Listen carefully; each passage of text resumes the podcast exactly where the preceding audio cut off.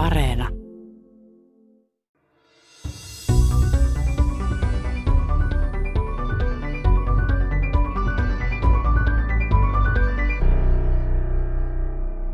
Heipä Esko Valtaoja.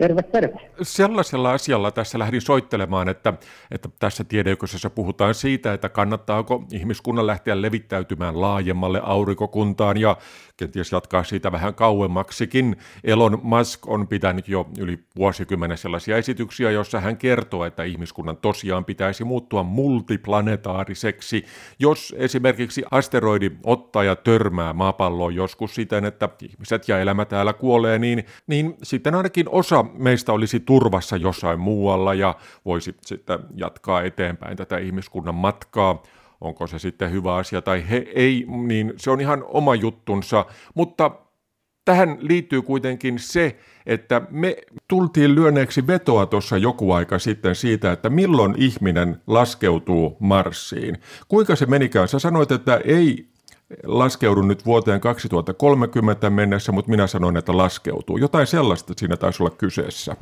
Joo, eikö se, olisiko se nyt ollut tuota kuusi vuotta sitten, 2015 syksyllä, kun tavattiin Bordeauxssa, tai ainakin suurin piirtein sillä lailla. Niin siellähän sä olit silloin kovin innoissaan tästä Elon Muskin suunnitelmista, ja mitä se nyt oli, kaksi miljoonaa ihmistä vuosisadan loppuun mennessä Marsissa, ja olit varma, että 2030 kyllä sinne mennään, ja mä olin sitä mieltä, että äitis menee. Ja sittenhän me löytiin veto hyvästä, hyvästä punaviinipullosta, että ei mitään halkisporteilta, vaan oikein kunnon sitten Grand Cruta ja Mulla on pullo täällä jo valmiinakin niin. odottamassa, mutta nyt näyttää kyllä vähitellen siltä, että sä olet kuitenkin häviämässä tämän, koska tämä laite, jolla ollaan menossa Marsiin, niin se nähtävästi tekee ensilentonsa jo tuossa ensi vuoden alussa. Mitkä fiilikset? No katsotaan, sanotaan sillä lailla, kun sanotaan vetolöydessä sanotaan, kyllä yksi veto, jonka mä toivon häviäväni, mutta kyllä mä olen edelleenkin aika varma, että mä en häviä sitä. On niin hienoa, että on tämmöinen, vaikka Elon Muskia kuinka haukutaan ja pilkataan ja muuta ja näitä muitakin, näitä privaattiavaruuslentäjiä ja semmoisia, mutta että kyllä ne tekee aivan kriittisen tärkeitä asiaa pitemmällä tähtäimellä ihmiskunnan tulevaisuuden kannalta ja mitä nopeammin sinne Marsiinkin sitten musta joku muu pääsee, niin sen kivempi juttu se on, mutta en vieläkään usko vuoteen 2030. Tässä pitää vielä sinnitellä nyt sitten ja vartoa, niin. kuka sen pullon korkkaa ja kuka hymyilee. Kyllä, varmaan kannattaa odottaa tietysti, että miten nyt sitten käy koelentojen kanssa. Mutta joka tapauksessa varmaan on aika selvää, että jossain vaiheessa täältä maapallolta lä- tä- täytyy lähteä pois. Ei ainoastaan yksittäisiä kävijöitä, vaan näin niin kuin ihmiskuntana. Eli muuta, niin aurinkohan grillaa meidät tuossa jonkun ajan kuluttua. Kyllä, se on tietenkin vähän pitkä tähtäin, eikä ole niin kovin relevantti mennä juuri tämän päivän ongelmille, mutta jos me nyt katsotaan vaikka vaan, ei puhuta nyt miljoonasta eikä miljardista vuodesta, vaan ihan tällainen niin vuosisataisessa mittakaavassa, niin äh, kyllähän voisi ajatella silläkin lailla, että ollaan vähän filosofisen, mutta jos me katsotaan ihan maailman historiaa, niin ne yhteiskunnat, ne kulttuurit ja muut, jotka ovat tavallaan niin kätertyneet itseensä ja loputtaneet, lopettaneet tämän leviämisen, tutkimisen, uuden yrittämisen. Kiina on tietenkin yksi paraatiesimerkki siitä, muitakin löytyy, niin kyllä ne ovat sitten näivettyneet. Että kyllä me aina tarvitaan niitä, niitä semmoisia visi, visionäärejä, hulluja ajatuksia, ideoita, että tässä ei ole kaikki, ei maapallokaan ole rajaa, ei tämä, ei tämä merenranta nyt mikään raja ole, kyllä tuosta vielä joskus yli mennään ja niin mentiinkin.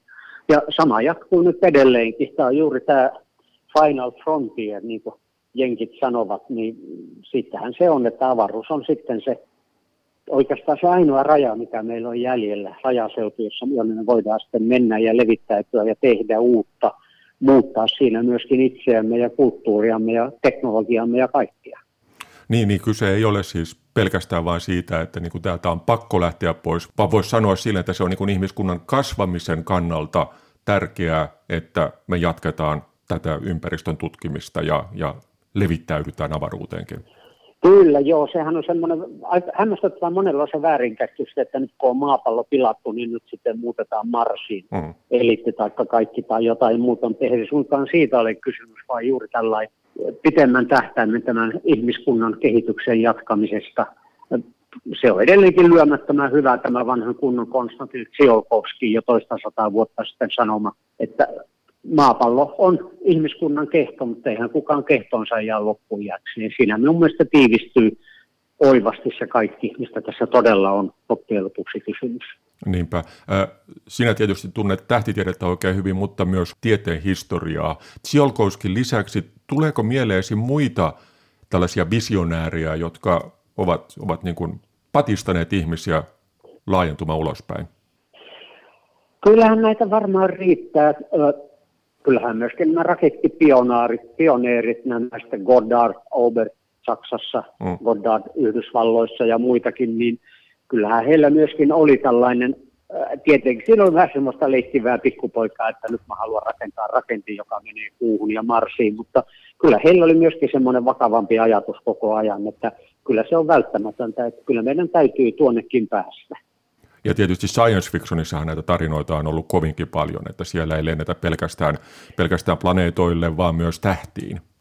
Kyllä, siellähän on sitten tämä, kyllähän sinne Marsiin mentiin jo 1800-luvulla sangen ahkerasti vanha kunnon Julvään kävi kuussa, tai oikeastaan kuussa, vaan kiersi kuun ympäri ja niin edelleen. Että kyllä tämä unelma on todella vanha jos voi sanoa, että vanhempi jo kuin vielä se, kun me ei edes tiedetty, että mitä nämä kuu ja muu ovat näitä sitten. Siellä on näitä antiikin lukijan samoslainen, mitä olikaan. Mm. Kaikki on tätä niin osa tätä unelmaa, että hyvin olennainen osa ihmisyyttä. Muutenhan me istuttaisiin vieläkin siellä, siellä jossakin puunoksi, puunoksilla Afrikassa ja katseltaisiin, no kuka nyt tonne vitti tuonne alas kävelemään. Eli tämä halu, halu, pakko tehdä jotain. Se on ihan samalla lailla osa sitä meidän uteliaisuutta, halua nähdä enemmän, koko ajan enemmän muuttaa maailmaa. Ilman sitä emme pärjätä missään niin kuin edes arjen toimissa pitkän päälle. Kiitokset Esko Valtaoja. Samoin. Hei. Moi. Ja mennään sitten eteenpäin tyyppiin, missä juuri nuo arvot yhdistyvät, eli uteliaisuus, halu nähdä enemmän ja muuttaa maailmaa ja niin edelleen. Elon Musk ja hänen tekemisistään Niistä voi olla montaa mieltä, mutta hänellä on ollut niin kauan kuin muistan niin yksi ja sama muuttumaton ydinviesti. Ja se tulee hyvin esiin tässä vuodelta 2011 olevassa haastattelussa. If you, if you look, at, look at things over a broad span of time, the things that, that are less important kind of fall away. Um, and if you look at things from the broadest possible span of time as it relates to life itself, and the, the evolution of life has been um, Jos asioita katsotaan isossa mittakaavassa, niin monet tärkeinä pitämistämme asioista menettävät merkityksensä. Ja jos katsotaan vielä isommassa kuvassa, niin elämä sikisi täällä noin 3,5 tai 3,8 miljardia vuotta sitten, ja elämän kehityksessä on ollut useita tärkeitä tapahtumia.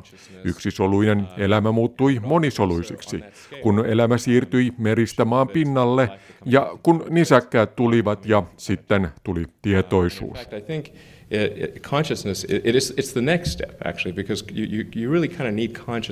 Tietoisuus on tärkeä myös siksi, että sen avulla voimme ymmärtää muita maailmoita ja myös kuvitella aluksia, jotka voisivat kuljettaa meitä satojen miljoonien kilometrien päähän säteilyn täyttämässä ja elämän kannalta vihamielisessä ympäristössä elämän kehityksen pitkän kaaren kannalta myös se, että elämä siirtyy ulos planeetaltamme paikkoihin, missä elämää ei ole aikaisemmin ollut, niin tämä on todellakin tärkeä tapaus. Um, but, but that's, that's uh, unlikely and, and as it turns out, not the case. Olisi kätevää, jos olisi olemassa maankaltainen planeetta jossain lähellä ja sinne olisi helppo mennä, mutta sellaista ei ole. Jos olemme sitä mieltä, että meidän kannattaisi auttaa evoluutiota ottamaan tämän seuraavaan askeleen eteenpäin, niin se vaatii tietysti pieniä uhrauksia. Se olisi noin prosentin neljäsosan verran Yhdysvaltain budjetista, eli se olisi vähemmän kuin käytämme terveydenhuoltoon, mutta kenties hieman enemmän kuin amerikkalaiset käyttävät rahaa huulipunan ostamiseen. Minulla ei ole mitään huulipunaa vastaan, mutta kyse on siis samansuuruisista rahoista.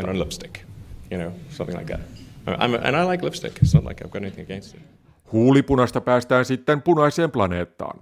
Mars on ollut muskin tähtäimessä jo pitkään ja siirtokunnan perustaminen sinne oli alun perin hänen avaruusyhtiönsä perustamisen takana. Nyt SpaceX-yhtiö, eli koko nimeltään Space Exploration Technologies Corporation, avaruustutkimusteknologiayhtiö, on tekemässä avaruusalusta, millä tavaroiden ja ihmisten kuljettaminen Marsiin olisi helppoa, tai no niin helppoa kuin nykyisin voi kuvitella. Raketin nimi on Starship ja se on tehnyt toistaiseksi vain pieniä koelentoja onnistuneesti ja vähemmän onnistuneesti. SpaceXn periaatteena on testata ja korjata sen jälkeen suunnitelmia ja tämä filosofia on toteutunut ainakin toistaiseksi sen verran hyvin, että nyt näyttää siltä, että Starship on varsin hyvä kapine.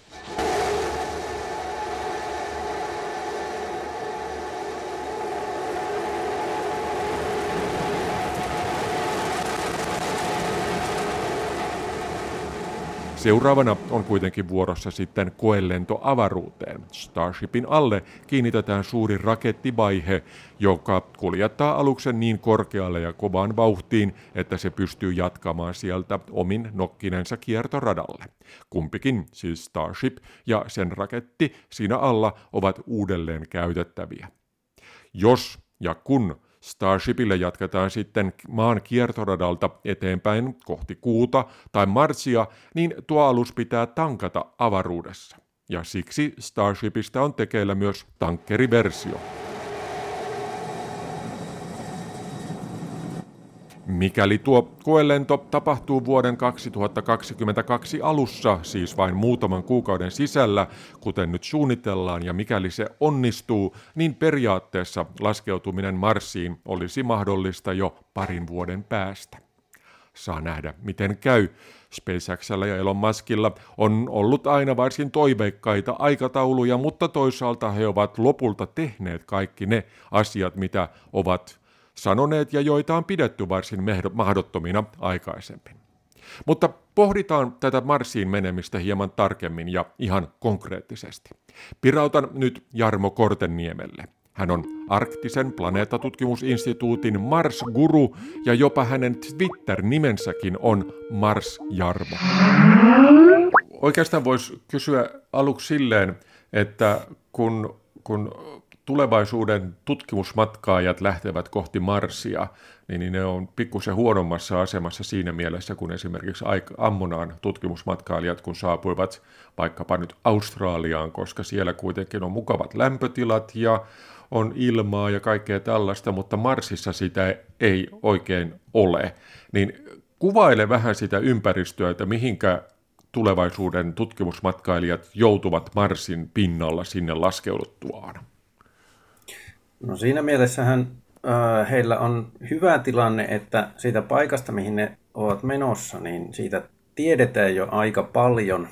Ja toisin kuin nämä Australian menijät, jotka meni, menivät täysin tuntemattomaan maahan, niin tästä paikasta tiedetään. Mutta Mars on tavallaan tosi hieno paikka mennä, äh, siis ihmisen kannalta. Eli siellä on kolmasosa painovoima ja jonkin verran kaasukehää. Eli tuota, siellä voisi kuvitella äkkiseltään, että se on aika miellyttäväkin paikka mm. oleskella. Siellä on kevyempää kanniskella tavaroita ja, ja tuota, pystyy pomppimaan hassusti, mutta sitten kun sitä katselee vähän tarkemmin, niin aika tämmöinen ikävä paikkahan se on lopulta. Miksi se on että, ikävä? Kaasukehä on hirveän ohut. Se on samaa luokkaa kuin mitä meillä on tuolla 30 kilometrin korkeudessa tai vähän ylikin tiheydeltään. Ja tuota, lisäksi se on pelkkää hiilidioksidia, joten sitä ei oikein parane hengittää. Mm. Se on sen verran sopivan paksu, että se suojaa tuota, näiltä pienimmiltä mikrometeoriittitörmäyksiltä, mutta sitten isommat tulee sitä aika helposti läpitti. Ähm, sen lisäksi, että siellä on äh, tämmöinen kaasukehä, niin tota, pintaa siellä on, no kuivaa maata on Marsissa aika lailla saman verran kuin maapallollakin. Mm. Että, äh, meillä on merta sen lisäksi aika paljon, mutta kuivan maan ala on aika lailla sama kummallakin pallolla. Ja, ja tuota, Marsissa on paljon törmäyskraattereita, siellä on virtausuomia, muinaisia, muinaisia järvi, järviä ja jokia ja kenties meriäkin, tai siis niiden pohjia uh-huh. ja niiden kasaamia sedimenttejä ja sitten semmoisia hervottoman kokoisia tulivuoria ja, ja tuota, suuri repeämä laakso Valles Marineris ja, ja Tulivuoret onneksi ne eivät ole niin. toiminnassa kuitenkaan, että niitä ei tarvitse sinänsä va, niin kuin varoa. Eivät. Siis ne, siitä nyt ei hirvittävän kauan aikaa ole, kun viimeiset pihaukset siltä on kuulunut, että kyllä siellä periaatteessa voisi joku vielä purkautuakin. En sille varsinaisesti ihmettelisi, jos niin joskus kävisi, mutta tota, kyllä ne suureksi osaksi on tämmöisiä miljardeja vuosia vanhoja. Ja käytännössä siis, kun sinne laskeudutaan, niin ulos aluksesta ei voi noin vaan mennä ilman avaruuspukua, eli täytyy pukeutua oikein kunnolla, ja siellä ulkona ei oikein parane olla pitkää aikaa. Juu, ei. Marsia monesti verrataan siihen, niin kuin maapallolla esimerkiksi, jos käydään Antarktiksella, eli Etelänavalla, niin on lämpötila aika lailla sama, no okei, okay, 50 astetta kylmempää Marsissa, mutta kuitenkin silleen ihan, ihan siedettävä lämpötila periaatteessa. Ää, silleen, että ihminen voisi siellä palloilla melkein parhaimpina päivinä teepaitasilla. Mutta koska siellä on niin ohut kaasukehä ja se on myrkyllinen, niin ehdottomasti pitää olla tuota, ää, suojavarusteita ja lisäksi siellä on ää, ikävä säteilyympäristö, että se kaasukehä ei suojaa säteilyltä, niin kuin aurinkotuulen säteilyltä, eikä sitten aurinkotuulen hiukkasilta, eikä auringon säteilyltä, eikä sitten toisaalta myöskään kosmisilta säteiltä niin älyttömän hyvin, eikä sillä tietenkään ole myöskään magneettikenttää samalla tavalla mm. kuin maapallolla, että nämä haittaa siellä eleilyä aika paljon. Ja lisäksi se pintamateriaali, niin sekin on suoraan sanoen myrkyllistä ihmisille, että, että sitä ei parane hengitellä eikä nieleskellä. Siinä on myrkyllisiä yhdisteitä. Ää, niin sen lisäksi se on tuota, ää, haitallista ihan vaan joutuessaan mekaanisiin osiin, eli johonkin niveliin, ää, saranoihin, laakereihin, liikkuvia laakereihin, kaikkeen tämmöiseen. Hmm. Ja ihmisen täytyy käytännössä eristäytyä siitä pintamatskusta, mikä on sitten suuri ongelma. Eli kun, kun mennään ulos niin kuin Mars-kävelylle, ei avaruuskävelylle, niin täytyy laittaa ensinnäkin käytännössä avaruuspuku päälle, mutta sisälle tullessa täytyy puhdistautua todella tehokkaasti siitä, että sitä, sitä pintapölyä ei pääse sitten sinne asuintiloihin tulemaan. Kyllä, kyllä ehdottomasti.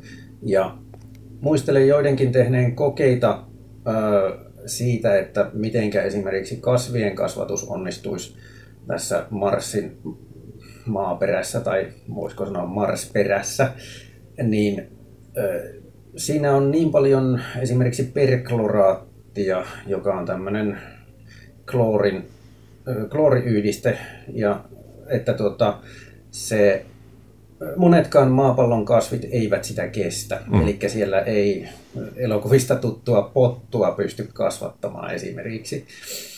Ää, et, olikohan se, että pari-kolme kasvia on löydetty, jotka sietää sitä, mutta toisaalta sitten nämä kasvit eivät ää, kelpaa syötäviksi sen jälkeen, kun ne ovat kasvaneet siinä, että tämä tuottaa pikkusen ongelman, että se, se pintamateria on tosiaan semmoista, että Eli jos, jos sinne siirtokuntaa perustetaan, niin käytännössä mullat täytyy viedä mukana. Kyllä, tai kyllä sitä periaatteessa sitä pintamateriaa pystytään käyttämään, mutta se pitää jollakin tavalla sitten poistaa nämä myrkylliset yhdisteet. Käsitellä. Se vaatii jonkinnäköisen tota, pikkutehtaan siihen, että saadaan tuotettua siitä sitten hyödyllistä aineesta. Kyllä. Mainitsit jo, että siellä on kovin paljon säteilyä pinnalla, ja se tarkoittaa varmaankin sitä, että kun kauniissa kuvissa esimerkiksi SpaceX nyt näyttää tällaisia niin kuin mahdollisia tulevaisuuden siirtokuntia Marsin pinnalla, niin yleensähän ne on tällaisia lasikattoisia kupoleita, joiden alla vaan niin kuin saapastellaan ihan normaalisti, ja siellä on melkein kuin kaupunki, mutta, mutta jotkut kriitikot sanovat, että tosiaan esimerkiksi tämän säteilyn takia tuskin sellaisia tulee olemaan. Mitä sinä sanot? Juu, samaa mieltä. Äh, tai siis tokihan joku voi jossain vaiheessa keksiä semmoisen hienon äh, läpinäkyvän pleksin, joka estää äh, lähes valon nopeudella tulevia kosmisia säteitä tai, tai tuota, aurinkotulehiukkasia niin kuin pääsemästä läpi, mutta tota, mä vähän veikkaan, että kyllä se menee enemmänkin siihen, että asutaan joko maan alla tai sitten asumukset peitetään maalla. Eli siellä voi olla jotain semmoisia kupoleita, mutta sen sijaan, että se olisi lasikattonen, niin siinä on metri tai puolitoista metriä kasattua pintahiekkaa sitten päällä. Eli käytännössä ei voisi olla ikkunoitakaan, eli, eli, eli sisällä ollaan ja, ja tota, pystytä nauttimaan sitten siitä kauniista maisemasta lainkaan, mikä siellä olisi. No, kyllähän siihen varmaan keinot keksi. Että Kamera ja kuvaruutuja tietysti. Niin, joku, joku tällainen vähän kepulikonsti siihen täytyy keksiä, että ei ainakaan näillä näkymin ole semmoista mutta eikö se ole pikkusen masentavaa, et, pikkusen masentavaa ajatella, että me ihmiskuntamme ollaan luolista lähdetty, että luola ihmiset aikanaan olivat siellä ja sitten päädytään asumaan Marsissa luoliin esimerkiksi? Sitä se teettää, kun mennään ympäristöön, joka ei ole yhtään vastaanottavainen, että ihmiset, jos olisi elänyt ja kehittynyt Marsissa, niin kyllähän me varmaan siellä pystyttäisiin palloilemaan, mutta sitten toisaalta, jos me tultaisiin maapallolle, niin Aivan. sitten olisi vastaava, vastaavat ongelmat toisessa suunnassa, että niin kuin, eihän me kestettäisi happea ja niin poispäin. Niinpä. Et, Niinpä. Äh, jos unohdetaan tällaiset niin kuin pikkukäytännön asiat, tai oletetaan, että nyt ryhdytään ihan rakentamaan tällaista siirtokuntaa Marsin pinnalle. Minnekä sä sanoisit, että sellainen olisi parasta tehdä siellä? Onko jotain tällaisia niin kuin oikein mukavia paikkoja, mihin tällaiset luolat esimerkiksi voisi rakentaa mukavasti, tai onko siellä jopa valmiina luolia, ja siinä sitten olisi joku, joku jäätynyt pinnanalainen järvi, josta sitten saa vettä otettua. Mikä olisi sellainen niin kuin optimaalinen kiva paikka mahdolliselle Mars-siirtokunnalle?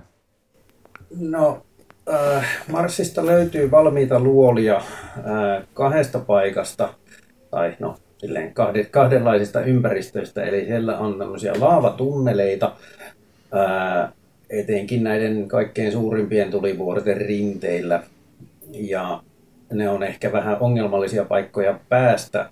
Ne saattaa olla jyrkissäkin rinteissä ja kaikkea tämmöistä, mutta kyllä sieltä varmaan joku sopiva luola löytyisi. Ja toinen sitten on tämmöiset vedenpurkauspaikat, hmm. joissa joissakin on havaittu, että siis siellä on vesiuomia, jotka ovat purkautuneet jostakin loivasta rinteestä ja sitten on tutkittu sitä loivaa rinnettä ja hoksattu, että se uoma jatkuu siellä tai se, siellä jatkuu tämmöisenä tunnelina se tota, entinen vesiuoma. Ja tämmöiset olisi sitten potentiaalisia paikkoja. Ja jos siellä on virrannut joskus vettä, niin se on hyvin todennäköistä, että siellä jonkinnäköisiä vesi- tai tai siis käytännössä jäätaskuja olisi vieläkin. Et, niin kun, tämmöisistä saattaisi hyvinkin löytyä oikein miellyttävä asuinpaikka. Ja sitten jos ö, haluaa tuota, kasata sitä maata päällensä niin, tuota, tai sinne asumusten päälle, niin silloinhan niin kun, käytännössä ihan mikä tahansa paikka olisi potentiaalinen. Ja sitten täytyy vaan miettiä sitä, että mikä on se lähtökohta, jolla lähdetään rakentamaan sitä Mars-tukikohtaa tai asumusta, että onko se sitten just se, että siellä on niitä resursseja käytettäväksi, vai onko se tieteellinen mielenkiinto, vai onko se just tämä mahdollisimman suojaisa paikka, tai mitä, että se on se on todennäköisesti joku kompromissi näistä.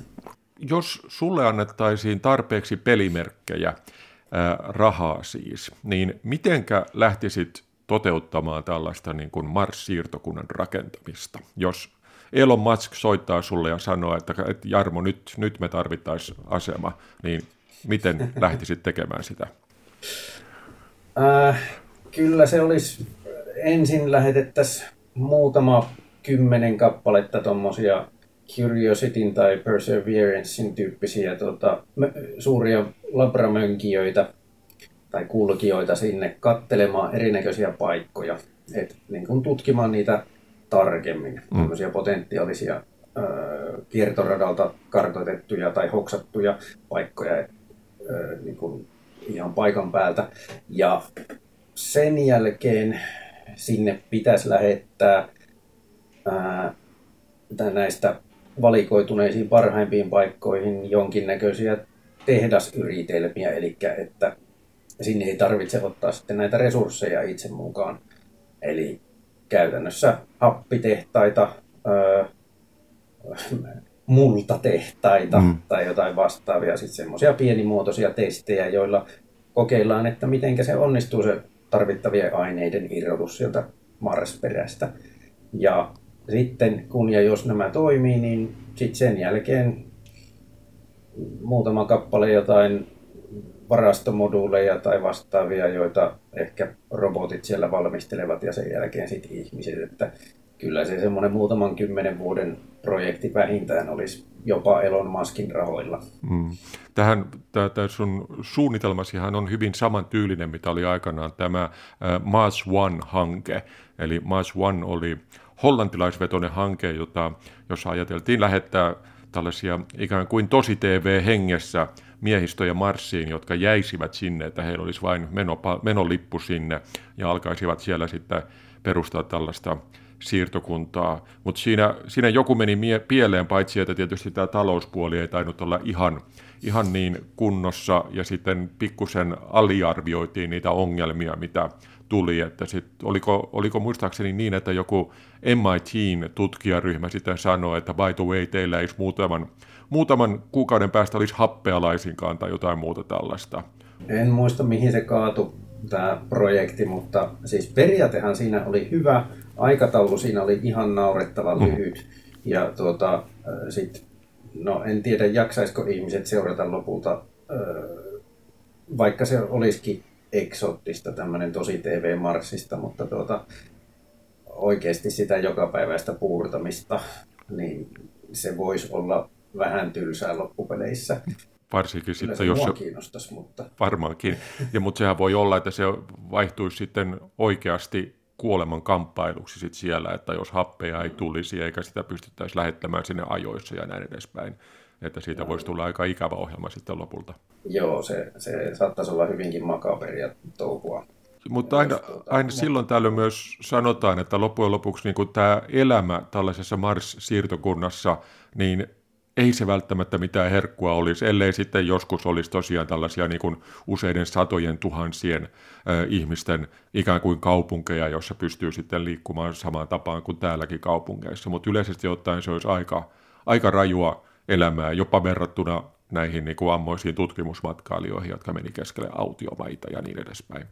Kyllä, siis sitä voisi verrata ehkä talviasumiseen tuolla Etelämantereella, että eipä siellä paljon palloilla siellä tukikohan ulkopuolella. Mm. Käydään tekemässä pakollisia juttuja, mutta tuota, se mitä tarvitsee tehdä ulkopuolella, niin mahdollisimman paljon automatiikkaa ja luotetaan siihen, että se huoltolento tulee ajallaan sitten puolen vuoden päästä tai jotain muuta. Että kyllähän vaikka kuinka suuri tuota yhteiskunta siellä olisikin, niin kyllä se tarvii tukea vielä vuosiky, vuosisatoja, vuosituhansia luultavasti maapallolta, että todennäköisesti sitä napanuoraa ei pysty katkaisemaan kovinkaan nopeasti. Niin, yksi vaihtoehto tietysti niin kuin pidemmällä tähtäimellä on se, mitä monesti sanotaan, että aletaan maan kaltaistamaan Marssia, joka kuuleman mukaan kävisi kätevästi, että lähetetään vaan niin tarpeeksi ydinpommeja, jotka saa aikaan siellä sitten aikaan niin kasvihuoneilmiön, joka lämmittää ilmakehää, ja lopulta meillä on sitten siellä paksumpi ilmakehä, jossa on kiva palloilla.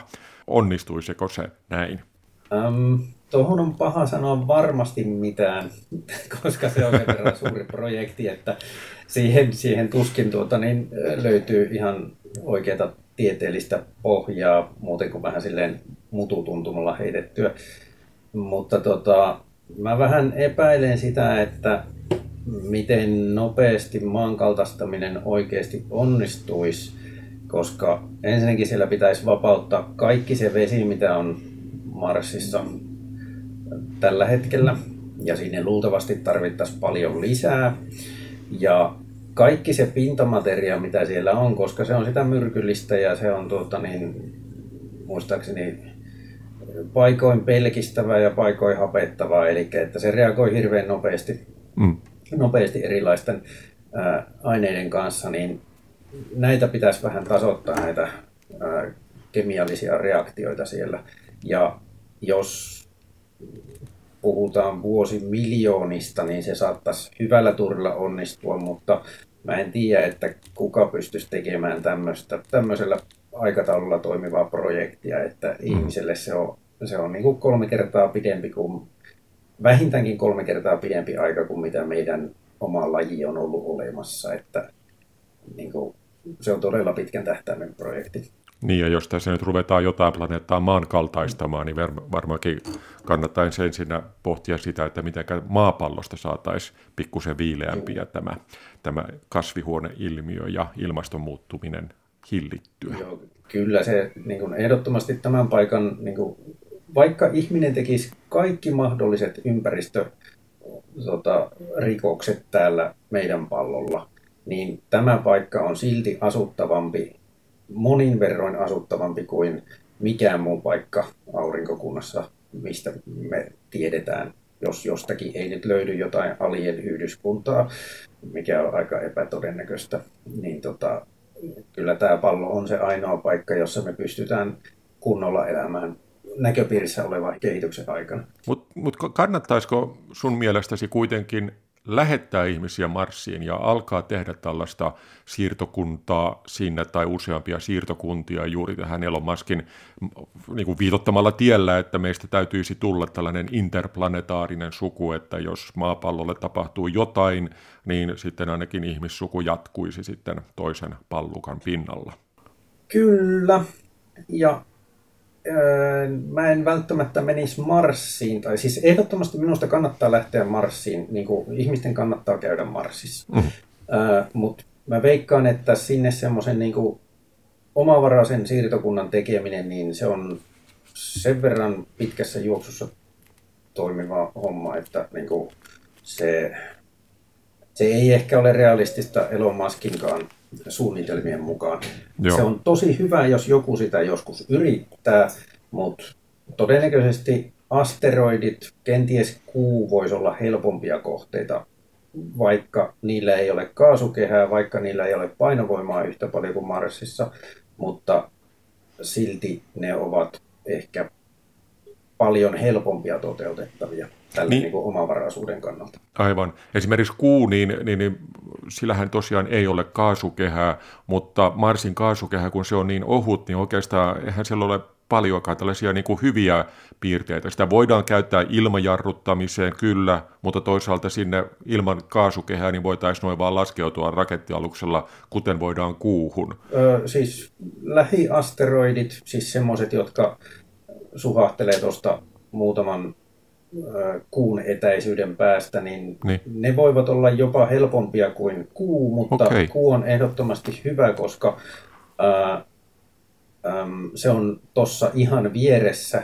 Siinä alkuvaiheessa ihan varmasti tarvitsee niin kuin, roudata tavaraa sinne, ää, mihin ollaan menossa, oli se sitten Mars, kuu tai asteroidit, mutta kuu on helppo, koska se pysyy tuossa vieressä. Se on oikein hyvin tutkittu, se on lähes yhtä hyvin tutkittu kuin Mars paikoin vielä paremmin. Ja siellä on resursseja, joita on kartotettu aika paljon. Ja jos sitten mietitään niin kuin ihan pysyvän tukikohan rakentamista, niin siellä on paikkoja, jotka ovat ehkä paremmin turvassa säteilyltä kuin hmm. mitä Marsissa tai tai asteroideilla. Kuten esimerkiksi. Lähtökohtaisesti.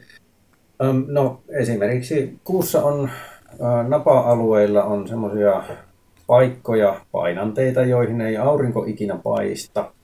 Ja se tarkoittaa, että ne ovat sitten olleet viimeiset vuosimiljardit niin aivan niin kylmiä kuin mitä aurinkokunnasta, tai taitavat olla ihan aurinkokunnan kylmimpiä paikkoja. Mm-hmm. Ja se tarkoittaa, että siellä sitten on etenkin tämä auringonsäteily ö, on sitten olematonta, että jos sieltä jostakin seinämästä näkyy vähän heijastunutta ö, tota, säteilyä, niin se on hyvin minimaalista. Ja semmoiset paikat on sitten hyviä sekä suojia, että tota, sitten sieltä löytyy erinäköisiä resursseja, jotka on jäänyt sinne siksi, että ää, se auringon säteily ei näitä aineita saa sieltä liikkeelle. Et esimerkiksi vettä siellä luultavasti on jonkin verran, mut, tai siis vesijäätä, mutta mm. siitä ei ole mitään tietoa, että kuinka paljon sitä on. Että tämäkin on asia, jota pitäisi tutkia. Mutta merkkejä on, että on jonkin verran kuitenkin. Merkkejä on, että sitä on jonkin verran, mutta sitä pitoisuutta ei pysty vielä ihan tarkkaan sanomaan, että kuinka paljon sitä on. Joo. Ja jos joku ihmettelee, että miten tällaisia alueita voi kuun pinnalla olla, niin kysehän on tosiaan niin kuin napa-alueista, mihin aurinko paistaa aina hyvin, hyvin niin kuin vaakasuorasti, eli, eli aurinko pilkahtaa siellä horisontin päällä, kun kuu pyörii, ja sen takia sitten kun on tällaisia painame, painanteita tai kraaterin kuoppia, niin sinne tosiaan aurinko ei koskaan paista. Aivan. Toisin kuin maapallolla, jonka siis maapallolla ää, akseli on kallistunut, eli sen takia meilläkin on pitkät valoisat kesät ja pimeät talvet, niin, niin tuota, kuussa tämä akseli on jotakuinkin kohtisuorassa tähän tuota, auringon suuntaan nähden, mikä tarkoittaa, että se pyörii nätisti.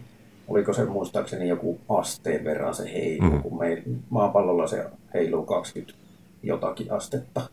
Ja tosiaan napaseudulla, etenkin siellä etelässä, niin siellä on sellaisia syviä syvänteitä, jossa sitten tosiaan on pimeätä ja kylmää aina.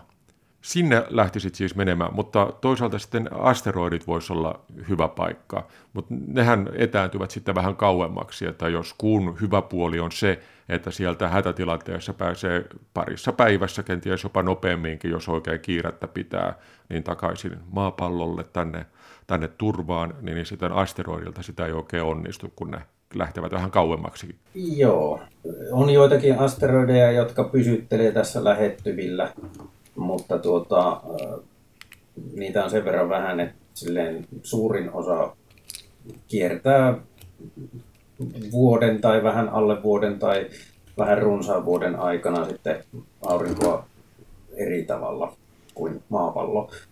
Eli sanotaan, että se kestää sen vuoden ajan, mm. kun Kyllä. semmoisella ollaan. Miksi asteroidi olisi hyvä paikka? No, asteroidit on siitä kivoja, että ne on vähän hötyisempää materiaalia kuin, kuin kuu tai Mars. Eli niitä on periaatteessa helpompi louhia tai sieltä on ehkä helpompi saada materiaalia irti. Ja lisäksi siellä on pienempi painovoima, useilla lähes olematon painovoima, mikä tarkoittaa, että sitten tavaroiden siirtely on paljon helpompaa. Ää, ja sitten jos sinne pystyisi esimerkiksi kaivamaan kuopan tai luolan, niin sit siellähän sitä olelee oikein mukavasti säteilyltä ja törmäyksiltä suojassa. Ja monet asteroidit on vähän sekalaista materiaalia, mikä tarkoittaa, että sieltä sitten jahka oikea murikka löytyy oikeanlaiselta radalta, niin sieltä voi löytyä semmoisia aineita, joita voi sitten hyötykäyttää niin sanotusti maailman tappiin asti. Eli vettä, yhdisteitä, joista saa happea, mm. sitten kenties jotain metalleja, kaikkea semmoista, mitä satunnainen avaruusmatkailija saattaa tarvita. Entä onko, onko aurinkokunnassa muita paikkoja, Venus on, on tietysti pikkusen hankala paikka, mutta jotkut pelle pelottomat ovat miettineet sitä, että siellä voisi olla tällaisia ikuisesti ilmalaivan tapaan sen kaasukehässä leijuvia kaupunkeja, koska siellä ilmakehässä tai kaasukehässä kuitenkin tietyllä korkeudella on ihan, ihan mukavat olot periaatteessa. Joo, Venus on yksi potentiaalinen paikka, mutta sielläkin se, että ollaan kaasukehän yläosissa, niin sit aiheuttaa sen, että säteilyympäristö voi olla vähän ikävänlainen. Hmm. Ja toisaalta, ää, mitä siellä tehtäisiin? Hyvä kysymys. Outo, outo, outo idea mulle, että ihminen on kuitenkin kehittynyt ö, talsimaan pallon pinnalla. Ja siinä vaiheessa, jos me ollaan kaasukehässä, sieltä kaasukehästä toki voidaan kerätä aineita, jota voidaan, voidaan hyötykäyttää, mutta mitä ihmettä siellä tehtäisiin? Mulle ei ole vielä auennut se, että niin kun, mit, me ei pystytä sieltä saamaan niitä raskaita aineita, joita me tarvitaan elämiseen, joten käytännössä lähes kaikki pitäisi kuitenkin tuoda muualta. Hmm. Niin me ei pystytä tutkimaan siellä kunnolla pintaa, koska pinnalla on semmoinen helvetillinen paine ja lämpötila, että sinne ei sitten niin kuin mene, pysty kukaan käytännössä menemään, mitä ehkä joku laite pystytään lähettämään sinne muutamaksi tunniksi tai nykytekniikalla ehkä muutamaksi päiväksi, mutta siinä se. Ja sen jälkeen se on sulanut ja murskaantunut sinne. Et Venusta en pitäisi hirveän potentiaalisena paikkana muuten kuin tämmöisenä kuriositeettina. Entäs, entäs sitten ihan yksinkertaisesti avaruusasema? Eli, eli rakennetaan vain iso avaruusasema, joka on, on ö, avaruudessa.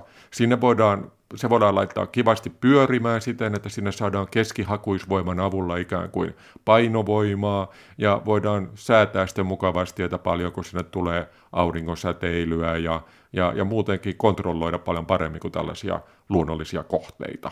Kyllä, se ainakin skifileffoissa toimii. Sanoisin, että se on ihan mahdollisuuksien rajassa, että voitaisiin rakentaa jonkinnäköinen avaruusasema, jossa pystyisi ihmiset oleskelemaan pitemmän aikaa. Mutta siinä tulee sitten se ongelmaksi, että sitten ollaan täysin sen teknologian toimivuuden armoilla.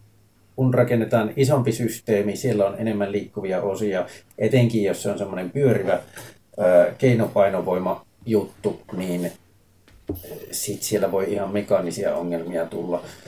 Sanotaan vaikka, että meteoroidi osuu väärään paikkaan. Mm. Ja, ja tuota,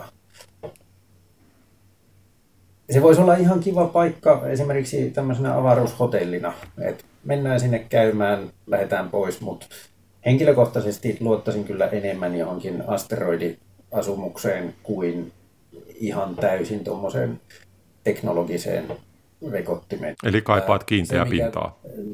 No kyllä, ja sitten siinä on se, että tota, äm, vaikka laitteistot sammuu täysin, niin siinä vaiheessa on kuitenkin jonkin aikaa mahdollisuutta miettiä uudenlaisia ratkaisuja. Mm. Et siinä on periaatteessa niitä resursseja siinä ympärillä ja jos se on varusteltu tarpeeksi hyvin, niin siinä pystytään käyttämään jotain varajärjestelmiä, jotka on ehkä tarkoitettu vaikkapa siihen louhintaan tai johonkin muuhun, mutta sitten jos sulla on avaruusasema, niin siellä on pelkästään niitä avaruusaseman toimintoihin tarkoitettuja laitteita. Periaatteessa mm. tämmöinen niin kuin ihmemiestyylinen MacGyverointimahdollisuus jää siinä sitten pois. Jeesus-teipillä ja rautalangalla saa paljon aikaiseksi, mutta silti. Niin, ainakin, ainakin liikkumavara on vähempi sit siinä kuin tällaisella pinnalla. Loppuun vielä kysymys. Lähtisitkö itse, sanotaan nyt vaikka Mars-matkalle, jos tarjoutuisi mahdollisuus? Kyllä, lähtisin. Riippuu toki siitä, että kuka sen järjestäisi. Ja niin, millaisella pelillä mennään. niin. Periaatteessa se olisi ihan toteuttamiskelpoinen idea jo nykyisellään, kunhan vain joku kehittää tarpeeksi ison raketin, jolla sinne päästään ja pohtii muutamia teknisiä ongelmia. Mutta silloin puhutaan semmoisesta vuoden, puolentoista, kahden vuoden pituisesta reissusta, jolloin pinnalla ehkä olellaan vähän aikaa, mutta mitään pitempiaikaista. Jos, jos joku alkaisi jonkinlaista pitempiaikaista tota, systeemiä pykäämään sinne, niin semmoisen en lähtisi ensimmäisten joukossa, että mä haluaisin sellaisella sellaiselle reissulle, joka, jossa on suunnitelmissa päästä takaisin lähiaikoina. Mitä, mitä mieltä olet tästä SpaceXn Starship-aluksesta, että sillähän nyt hu, ainakin siis markkinointipuheiden mukaan ihan muutaman vuoden päästä lähdettäisiin lentämään kohti Marsia. Ensin ei nyt ihan ihmisten kanssa, mutta hyvin pian sen jälkeen ihmiset kyydissä. Mä haluan ensin nähdä sen lentävän. No toivottavasti, haluan... toivottavasti tässä kuukauden päästä nähdään, että se lentää oikein kunnolla. Niin. Uskon siihen, että loppujen lopuksi se saadaan toimimaan halutulla tavalla. Mä uskon siihen, että se todennäköisesti saattavat jopa saada sen Marsiin asti, mutta sitten se, että miten hyvin siellä sisällä olijat on suojassa ää, säteilyltä ja tuota, minkälaiset fasiliteetit siellä on varattuna pari vuoden asumiseen, niin tuota, se jää sitten nähtäväksi, että se voi olla askeettista touhua siellä. Askeettista, mutta silti mahdollista, eikä kukaan varmasti odottaisikaan viiden tähden hotellin palveluita, ainakaan näin aluksi. Kenties sitten myöhemmin Marsiin järjestetään myös seuramatkoja ja kuka ties planeettojen välillä kruisailee joskus risteilyaluksiakin. No, joskus. Mutta silti, samalla kun tässä katselemme kohti tulevaa ja muita maailmoita, minne kenties voisimme mennä, niin kannattaa myös muistaa tämä maapallo ja tähtitieteilijä Carl Sagan. Kun Voyager-avaruusluotain lähetti kaukaa aurinkokunnan ulkolaidoilta kuvan, missä maapallo oli pienen pieni valopiste tähtien joukossa, hän kirjoitti kuuluisan puheensa pienelle sinivivahteiselle pisteelle taivaalla. From this distant vantage point, the Earth might not seem of any particular interest. But for us, it's different. Consider again that dot. That's here. That's home. That's us. Katso tuota pientä pistettä. Katso uudelleen. Se on kotimme. Me kaikki olemme siellä. Siinä ovat kaikki rakkaasi, kaikki tuttavasi, kaikki ihmiset, joista olet kuullut puhuttavan. Joka ikinen ihminen, joka on ollut olemassa, on elänyt tuossa pienessä pisteessä. The earth is the only world known so far to harbor life.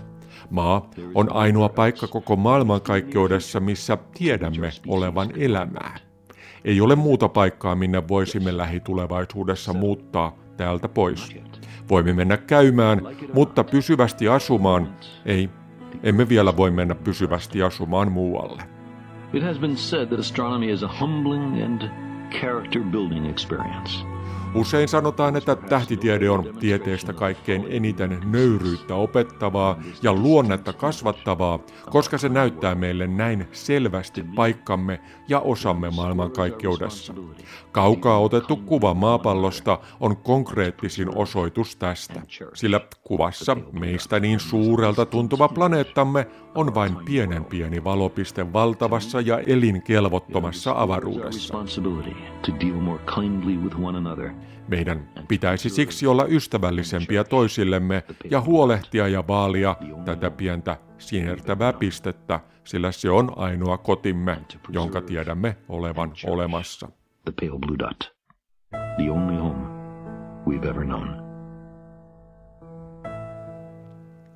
Näin siis puhuja kirjoitti Carl Sagan, tähtitieteilijä ja tieteen popularisoija legenda, ja näihin Tunnelmiin päättyy myös tämä Tiedeykkönen.